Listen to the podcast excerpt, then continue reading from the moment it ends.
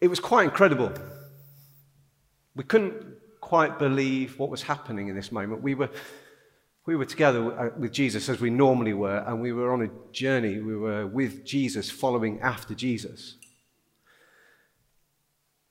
Now, you've got to understand something. We don't normally see rich men running, but there was a, re- a rich man, a young man, who came running up to Jesus. We were like, what on earth is going on here? This is, we don't see this. This is incredible. Jesus, surely, Jesus stops. The man falls to his knees. And he says to Jesus, Good teacher. Now, the thing that is really fascinating that happens next is that this man asked a question that I'd never heard anybody ask Jesus before. He said, What, good teacher, what must I do to inherit eternal life? Oh.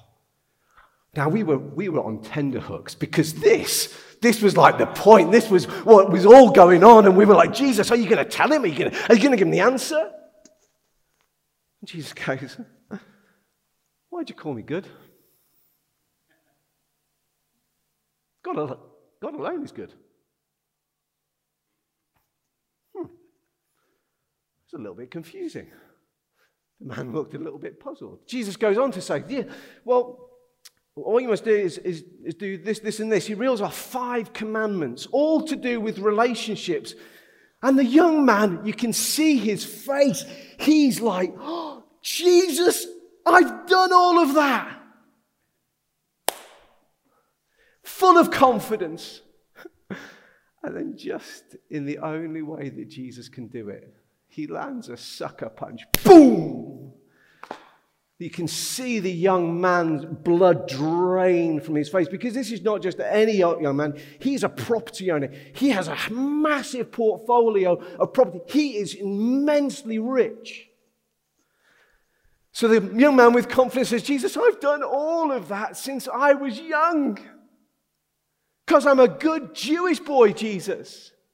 I'm a really good boy. I handle my property really well. I don't defraud anybody of anything. I am super, super good. Jesus says, There's one thing you lack, though, my, my friend. Take all of that, sell it, and give it to the poor. And then come and follow me, Jesus said. Wow. Well, we knew what it was like to hear the call of Jesus to come and follow. What was this young man going to do? We, we didn't know. But we could tell by his reaction that something wasn't quite right with him.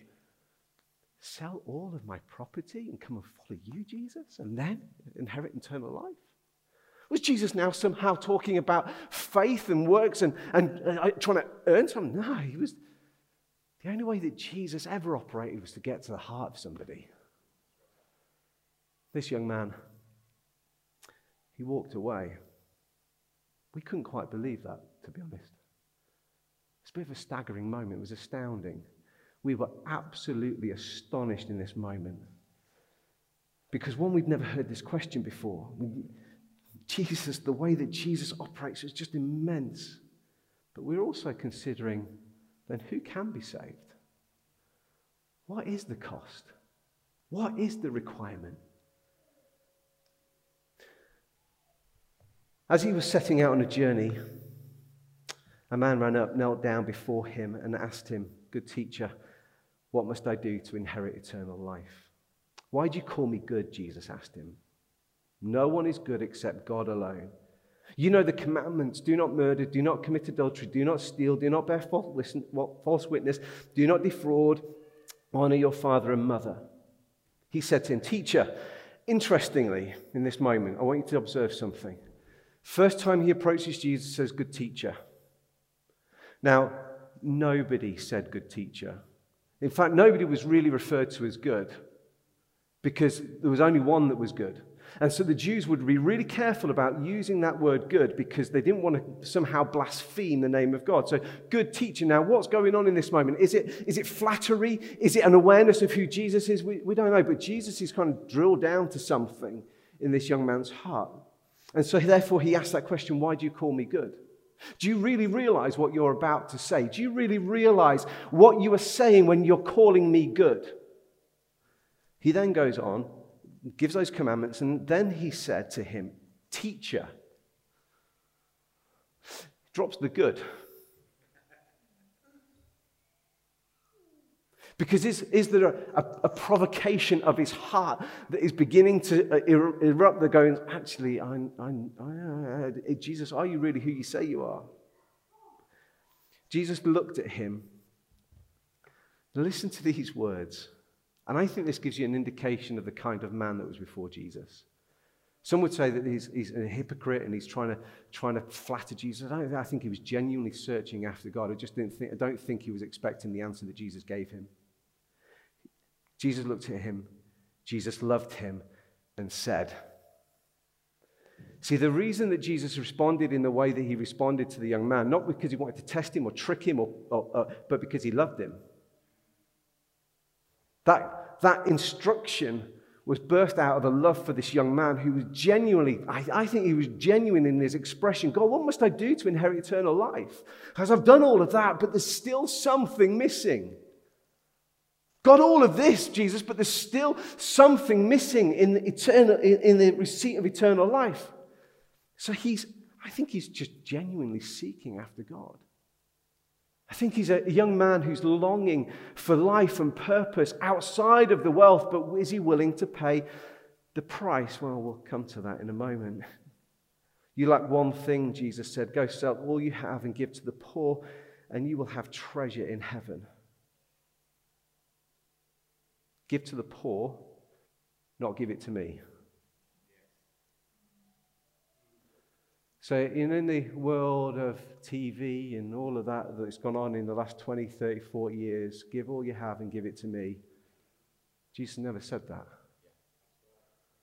So, don't get caught with any of that rubbish of prosperity gospel preachers who say, Give it away, but give it to me. Jesus said, Give all you have and give it to the poor. Sell it all, and you'll have treasure in heaven. Then come follow me. But he was dismayed by his demands, and he went away grieving because he had many possessions. We're going to pause there and we're going to go into the next few verses in a moment, just because it's going to help us to understand a, a contrast between the rich young ruler and the call of discipleship. Because every encounter with Jesus always leads us to make a, a choice, make a decision we cannot encounter Jesus and not have a response to Jesus. The response is either, Jesus, I'm going to come and follow you, I'm going to give it all, I'm going to lay it all down, or Jesus, that's too costly a price. I can't quite get my head around it. So thanks very much, dude. I'm, I'm going this way. Always demands a response. Every encounter with Jesus will always demand a response from our hearts. And so this young man was a good young man. He was, a, he was, he was if, in fact, if, if one of my daughters, uh, don't tell them this, but if one of my daughters brought a young man home like this, I'd be really happy. Except from the denial of Jesus bit. Because he was a really good guy. You know, honorable, upright, moral, good lad. The fact that he had a lot of money was probably helpful. No, no, I'm joking, joking. Um, so, so he's, a, he's a good guy. But Jesus is getting to the heart of what really is the issue and the hindrance of him entering the kingdom of God. See, because it doesn't matter if he'd kept all of the law, he fell short of one. Because the biggest idol for this young man was his wealth and his possessions, and he couldn't get over it. The things that held on to him. See, possessions are not bad, but if possessions have a hold of you, that's when it becomes a problem.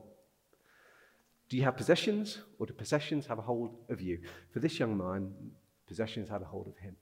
So, in fact, he may have kept those five commandments that Jesus reeled off, but in the love of the Lord your God with all your heart, soul, and mind, and have no other God but me, he fell miserably short.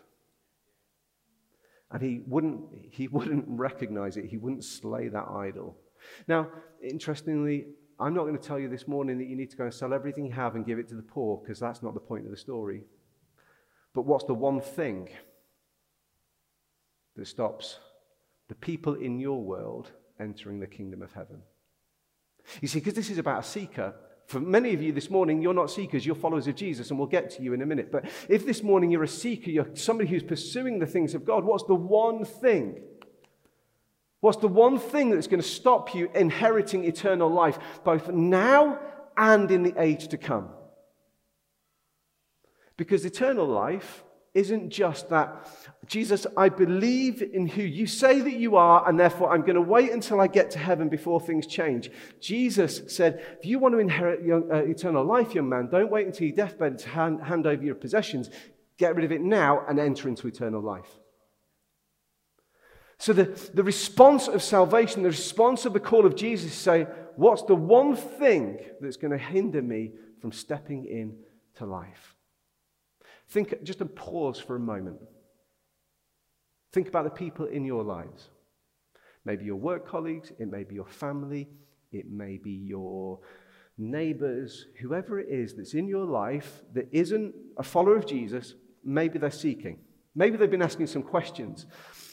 Maybe, maybe just like Jesus, you need to, maybe we should be praying, God, what's the one thing that's a hindrance to this person entering the kingdom of heaven? Because no doubt they've all got some good qualities. No doubt they'd all say they're really nice people. I've got some, I've got some great, I've got some friends, great friends. And they're, they're nice, most of them. Yeah, but they, you've got some great qualities, some generous people, really kind natured. They're lovely. But there's something that stops them entering the kingdom of heaven. What is that one thing? So, in our in our desire to see people that enter the kingdom of heaven, it might just be one thing. Now, the thing about that one thing is that not everybody's going to go, I accept Jesus, I'm, I'm in. Because some of them will look at the cost and go, I can't see it. I can't see that it's worth it. Jesus, it's going to cost me too much to follow you, and they'll walk away. It's painful, isn't it? Painful when people choose to walk away from the most precious thing because they can't see that that which is, is, is available in Jesus in the here and the now and that which is to come is of infinitely more value than that which we hold on to in the here and the now. We think that giving up um, our lives for Jesus is, is sometimes a cost too hard to pay or too big to pay. And that's the truth for many people that you and I are longing to see enter the kingdom of heaven. But you know, there will be people who, in your conversations, as you're praying for them and you're, interceding for them, you're, you're, you know, you're, you're just going, Lord, would you give me, give me insight? What's the one thing, Jesus, that's stopping them? What's the one thing? Because Jesus doesn't look at the external, because if he looked at the external of this young man, he said, You're brilliant. Yeah, come on in. Gets to the heart of the issue. You see, we, we are not Jesus, yet I do believe that the Holy Spirit can reveal things in a way, not so we can go, I know what you're doing, but so that we may pray intelligently and that we may intercede for them in, in, in, with, with, uh, with all that we are so that a breakthrough might come and that God would do something in their hearts that only God can do. We'll get to that in a moment. Only God can do some of this stuff. Only God can bring salvation. Only God can bring great breakthrough. But we can pray intelligently, speak intelligently, and speak kindly. Jesus looked intently at the man. Have you ever been in a room with somebody and you just look at you and just think they know exactly what's going on in my heart? Have you? The reality is they probably don't. But this would have been Jesus. He looked at the guy and went, boom, know what it is. Jesus didn't wield it as a stick. He didn't seek to batter that thing around his head. And so often, there's been so much abuse of power in the spiritual gifts. It's just horrific. It, it makes me sick. Because actually, all the spiritual gifts are given to build up, to encourage, to lead people to Jesus so we might become more like him. That's why some people are frightened off because it just, it's, it's things like power games, power trips. It's just not the point. He gives us, he gives us a heart after him so that we may love them, love people like he loved them. Because he loved this man. He looked at him with great compassion. Do we have the same compassion for the people in our lives? I, I hope so. So this man's a seeker. People in our lives who are seeking after God, let's help them to see the thing that's a hindrance and lead them to Jesus, the one who can break them free. Jesus looked around and said to his disciples, How hard it is for those who have wealth to enter the kingdom of heaven. It's true, isn't it? It's true. It's really hard. You know, uh, um, on my way home today, I'm going to I'm going to drive down Tiddington Road. Everybody know Tiddington Road? Yeah? My goodness me. I mean, it'd be a workout on my bike trying to get to the front door from the drives of some of them. They're massive, like they're just huge. Like the, houses are massive, the cars are massive, and and honestly, there's some points I have to just go, Lord, please don't let me covet. I can't covet, please, Lord. Keep my heart pure. Keep my heart right. Because actually, I mean, some of them are spectacular. But then I go into my estate, right, in Tiddington, and there are some, there's some nice houses. And I look at, and I, I look at my house and go, do you know what? It's not bad. It's nice. Not massive, it's nice. Now, the thing is, I'm glad that Jesus had my heart before I had the stuff. Because now I can hold the stuff lightly. That's why we love having people around. Because it's not my home. It is my home. But it's, it's the home that belongs to the kingdom. So the, the thing is, like possessions, they either have us or they don't. Now, the thing about where we live, um, there are lots of people with lots of wealth, and there are people that don't have much. It's great polarity. The thing for us as, a, as the people of God is to, is, to, is to not exclude the rich and not to deny the poor, but to use what we have to reach all. Because all that we have is His.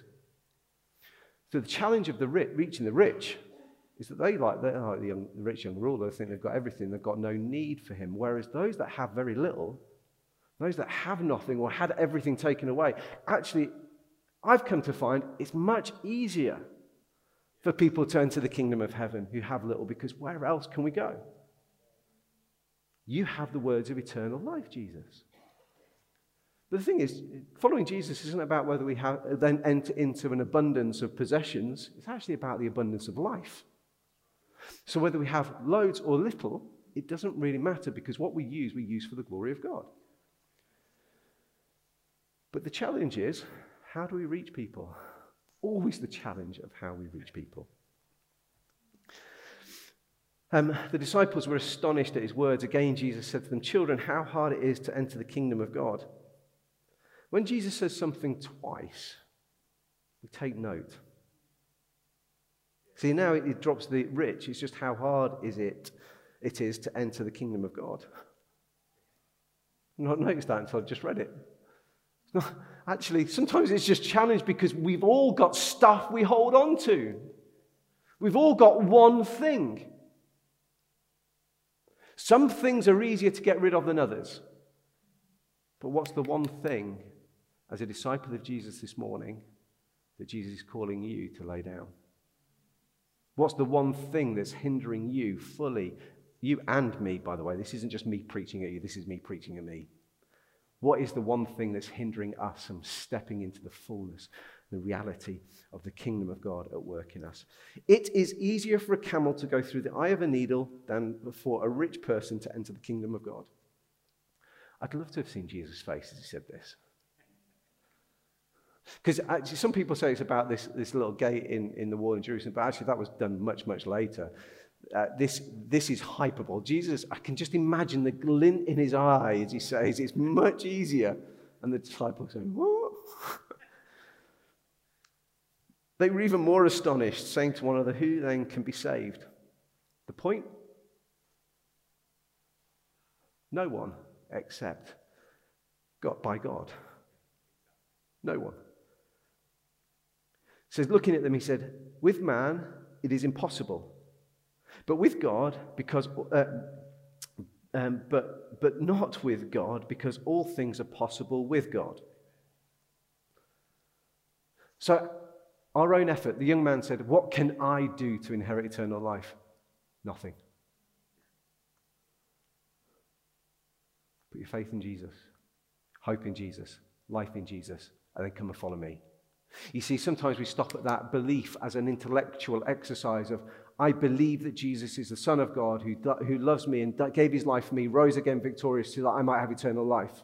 We believe it theologically and intellectually, but the belief of Scripture isn't, doesn't stop with the intellect. It, the, to believe means to act and to follow. So when, he, when Jesus says to the sell everything you have and follow me, it was a, a, a combined action of belief. Jesus, I believe you enough to sell all of this, although he didn't, and follow, follow me. The disciples now, come on, let's go into these, these verses. Uh, Peter began to tell him, Look, Lord, we've left everything and followed you. The disciples had paid a, paid a price. Now, actually, the disciples who were following Jesus weren't necessarily poor, they were businessmen, they were tax collectors, they, they, they had some resources. Peter saying, Look, uh, whether Peter's like bragging, Jesus, look, we've, we've left everything to follow you. Or whether he's just Jesus, well, we've given everything to follow you. Look at what we've done. The motivation of the heart. What's the reward, Jesus? I, the, the problem sometimes in our hearts is, Jesus, I've given everything to you. What are you going to do for me? It's like eternal life. See, the motivation of our heart is crucial. And I wonder whether Peter, in expressing this, was, was expecting some kind of like pat on the back. Well done, Pete. Good lad. Done everything. Everything you've done everything to follow me. Well done. Jesus says, uh, Truly, I tell you, there is no one who has left house or brother or sisters or mother or father or children or fields for my sake and for the kingdom, uh, for, uh, sorry, for the sake of the gospel, who will not receive a hundred times more now at this time houses, brothers, sisters, mothers, children, fields, uh, with persecutions. I love it how Jesus just whacks that in there. Right? So you get all of that and this. What's that all about? Because they. See, Peter, Peter had a home. It was the base of Jesus' operations. The, the, te, the New Testament, uh, sorry, in Acts, the disciples had homes and they shared them freely. What the young man couldn't understand is that he operated in a really small world. Everything that he had was his, and therefore he sought to protect it. Small world. What Jesus says, if you give everything to follow me, your world expands beyond imagination. Because you see your brother's house, that becomes yours. Do you see your brother's lawnmower? Well, if you need it, you can borrow it. Wheelbarrows, John. it's that sense of ex- eh, like just getting. When you come into the kingdom, your world suddenly explodes with opportunities and potential because people then become your brothers and sisters scattered across the globe, multiplied way over beyond your own little small world that you try to keep and protect. The beautiful thing is when you give your life over to Jesus, you give everything over to Jesus, He multiplies it way beyond anything you can begin to imagine or dream. But it doesn't become yours. It's not yours to hoard and to keep. He just expands the heart in such a way that goes, Alan's my brother, John's my brother, Maggie, you're my sister in Christ. It's that sense of we are part and parcel of something so much bigger. Therefore, the cost is not too big to pay because actually it's about stepping into life. It is costly because it will challenge every, every selfish part of our hearts that says, This is mine, and I control this, and I own this, and this is my little domain challenges the idol of possessions and power and wealth and all whatever that might look like for us. Obedience and the resulting life is far better than sacrifice. Jesus was calling the disciples in this moment to a life of obedience, a life to follow him, a life to live, lay everything down for, for him. And in so doing, they would receive the fullness of life. So, the question I have for us today is there anything that is hindering you stepping in to receive the fullness of life? Entering into fa- an extended family that isn't just tied to OCC, but is actually way bigger than that. You get united with every person who's a follower of Christ, who is in the kingdom of God. You get, you get access all areas. Now, it doesn't mean to say, by the way, you can just come and let yourself in at six o'clock in the morning. I would expect a little phone call or a tap, but it does mean that if you need help at six o'clock in the morning, you've got to reach out. It does mean that you need, if, if we are part of family, by the way, my number's X directory. um, no. Do you get what I'm trying to say? And so we enter into this kind of life. Now, if you're, if you're not a follower of Jesus this morning, you may not be in the same position as a rich young ruler, but the question still remains in your heart what is the one thing that's hindering you from stepping into that kind of life? Is it family? Jesus says, well, if you step into life, expansive family. There are people overseas and people I've talked to that have family have denied them for following Jesus, and yet they've been embraced by a family, a global family who love them, and they're part of something special and significant. For some of us, that might be true. Some of some your family might reject you if you choose to follow Jesus. But look around. Look around. Is it, is it something else? Is it, is it the love of money? Is it, is it whatever it might be? You fill in the gap. The question remains What's the one thing that Jesus is asking of you today? Someone asked me this week, um, I was in a conversation with them, what's, what's the cost? What's the cost for you, Ian? And I reeled off some clever answer that I thought. And he simply said, Well, actually, the, the cost is this to do whatever he tells you, do it whenever he tells you, and go wherever he tells you. That's the cost. That's the cost of following Jesus, is to live a life of obedience that opens up to a life that we could never begin to imagine outside of Jesus because it's full of life. He is life itself. And if we want to ex- experience life, the life the way it was intended, and give everything to follow Jesus. Can I just ask you if you just close your eyes and bow your heads just for a moment?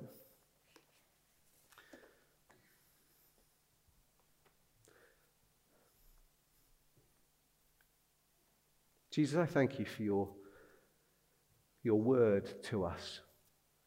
I thank you for these encounters in the scriptures that speak so powerfully, not just to the day, not just to the people who encountered you, but they speak into the heart and condition, the heart conditions of, of humanity right here and now.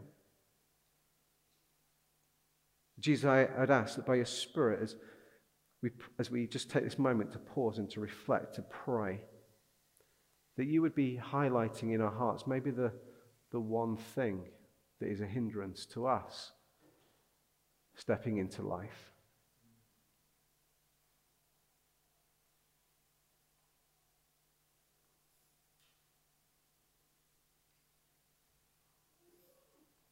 Maybe you're not a follower of Jesus this morning. Maybe you've never said, Jesus, I don't get it all, don't understand it all, but I understand that you're inviting me to life. I understand that you are life and that you're, there's something happens, Jesus, when I'm in your presence. Maybe that's you this morning. If it is, I'm just going to ask that you would just give me, just show me your hand. If you want to respond to Jesus and, and just make an intentional decision to pursue Him a little bit more, to discover Him some more. Thank you. Thank you. Thank you.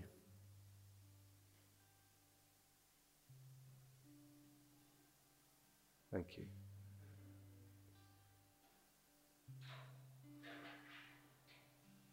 Jesus, for those this morning that have responded to you and said, Jesus, I, I'm drawn to you, I pray that you take residence in their lives. Jesus, I pray that you bring freedom. As they offer that one thing to you right now, that act of obedience, Jesus, that your life would pour into theirs. That you'd be transforming and cleaning and healing their innermost parts. That would be a sense of, of freedom, just freedom.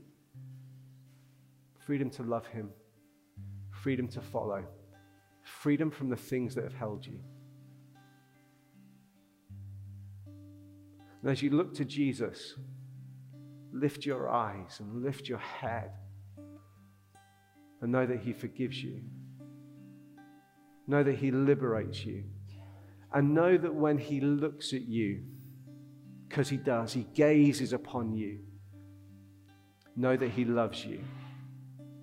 He looks at you with an intensity of love that like you've never been loved before. Filled with compassion and mercy and grace. And the response to Jesus is the gateway to life, to walk in his love and his grace. So, Jesus, I pray for my brothers and sisters that they may know the power of your grace at work in them, beckoning them to follow you May they be embraced into family like never before. In Jesus' name I pray. Amen. Amen.